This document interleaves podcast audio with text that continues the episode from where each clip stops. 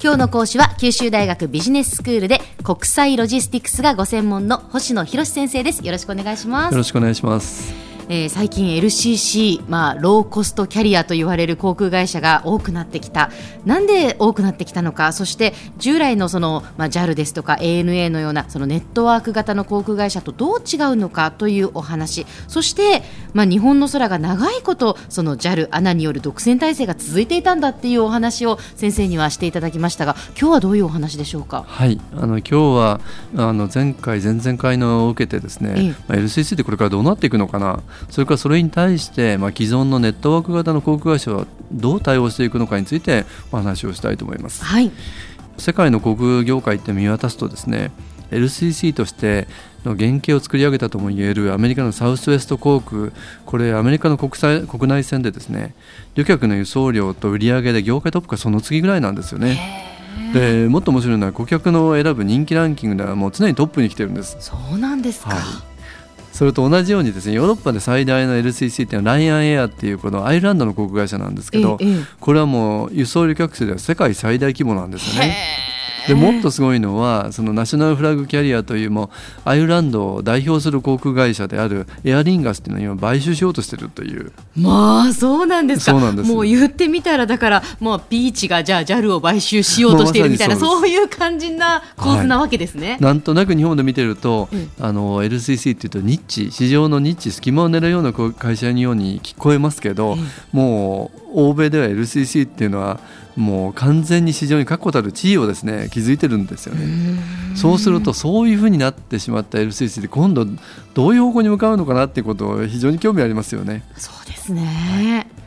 で最近の LCC の動きを見てると、はい、国際線だとか特に長距離の国際線に参入するという動きがあるんですよね。えー、えー、先ほどお話したライアンエアっていうのは今まではヨーロッパ内の短距離の路線を中心に運航してきたんですけど、はい、まあ、これから国際線の長距離主要路線というものに参入するようですしもっとはっきり分かっているのはスカイマークですよね。はい、あのスカイマークって世界最大の今航空機で総2階あの2階建てのですねエアバス380っていうのを発注して来年にはニューヨーク線の開設を予定しているらしいですよね。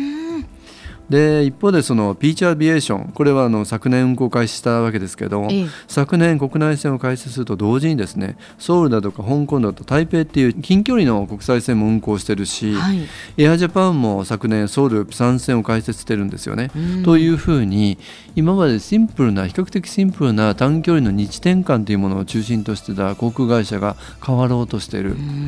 あ特にあの国際線に出ていくとなると今後国内線と国際線の乗り換え、ええ、これ接続輸送っていうのは専門的に言うんですけど、はい、こういうことも発生してくるわけですよね。そうですねそうなると実は必然的にその拠点を中心とするネットワーク型に移行せざるを得ないんじゃないかなっていうことが出てくるわけですよね。で一方でそのネットワーク型の航空会社っていうのも LCC がこういうもうどんどんこう活動している中で全く手をこまねいたわけじゃないんですよね。はい、例えばチャーター専門の航空会社を子会社として作って、まあ、個人のレジャー客はそちらで扱ってみるとかあるいはセカンドブランドっていうようなものを作ってですね子会社の設立をするなんてこともあるわけですよね。でセカンドブランドって何かっていうと例えばアメリカのユナイテッド航空の例ではあの主要幹線国際線はユナイテッド航空の名前で行くけれども、うん、地方のローカル線では United Express という子会社がプロペラ機だとか小型機を中心に運行する、はいはい、でもっと面白いのはテッドっていうですねユナイテッドの中のテッドっていう名前の LCC を自ら使って従業員の人件費を落としてはるかに安い費用であの運行するという会社を設立したんですね。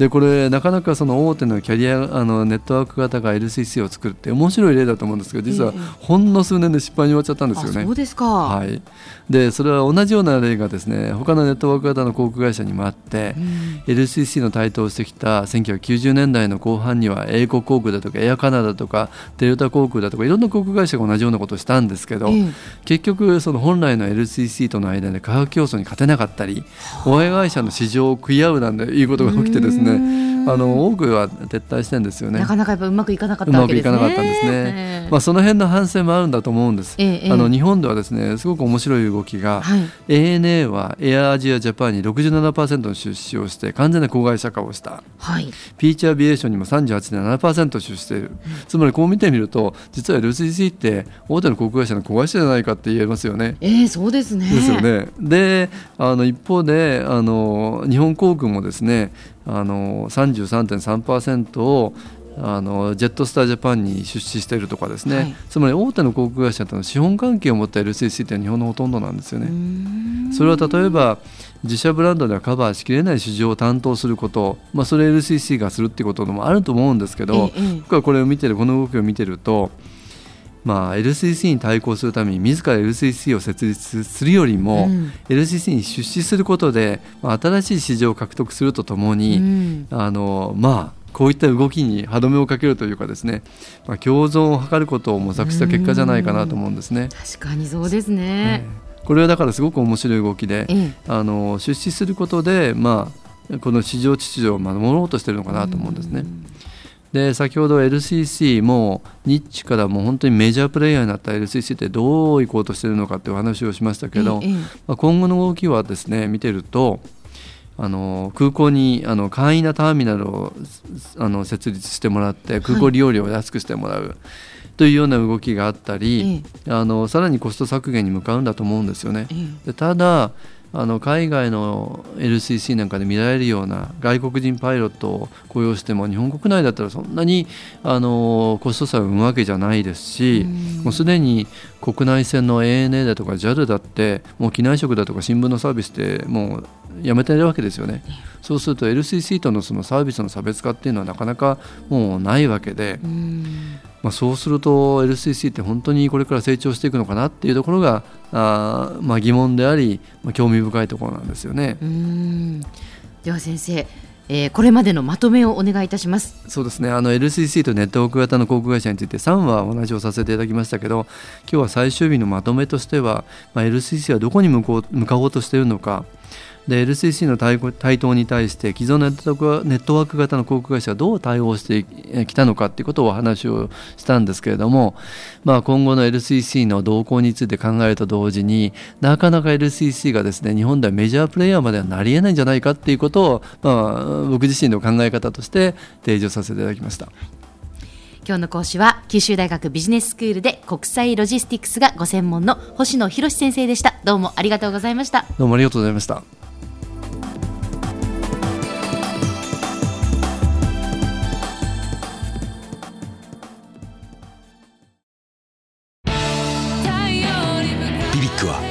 州で生まれ九州の人たちに光を届けています。九州のお客様が光り輝くように。それが QTnet の変わらない思いです。キラキラつながる QTnet。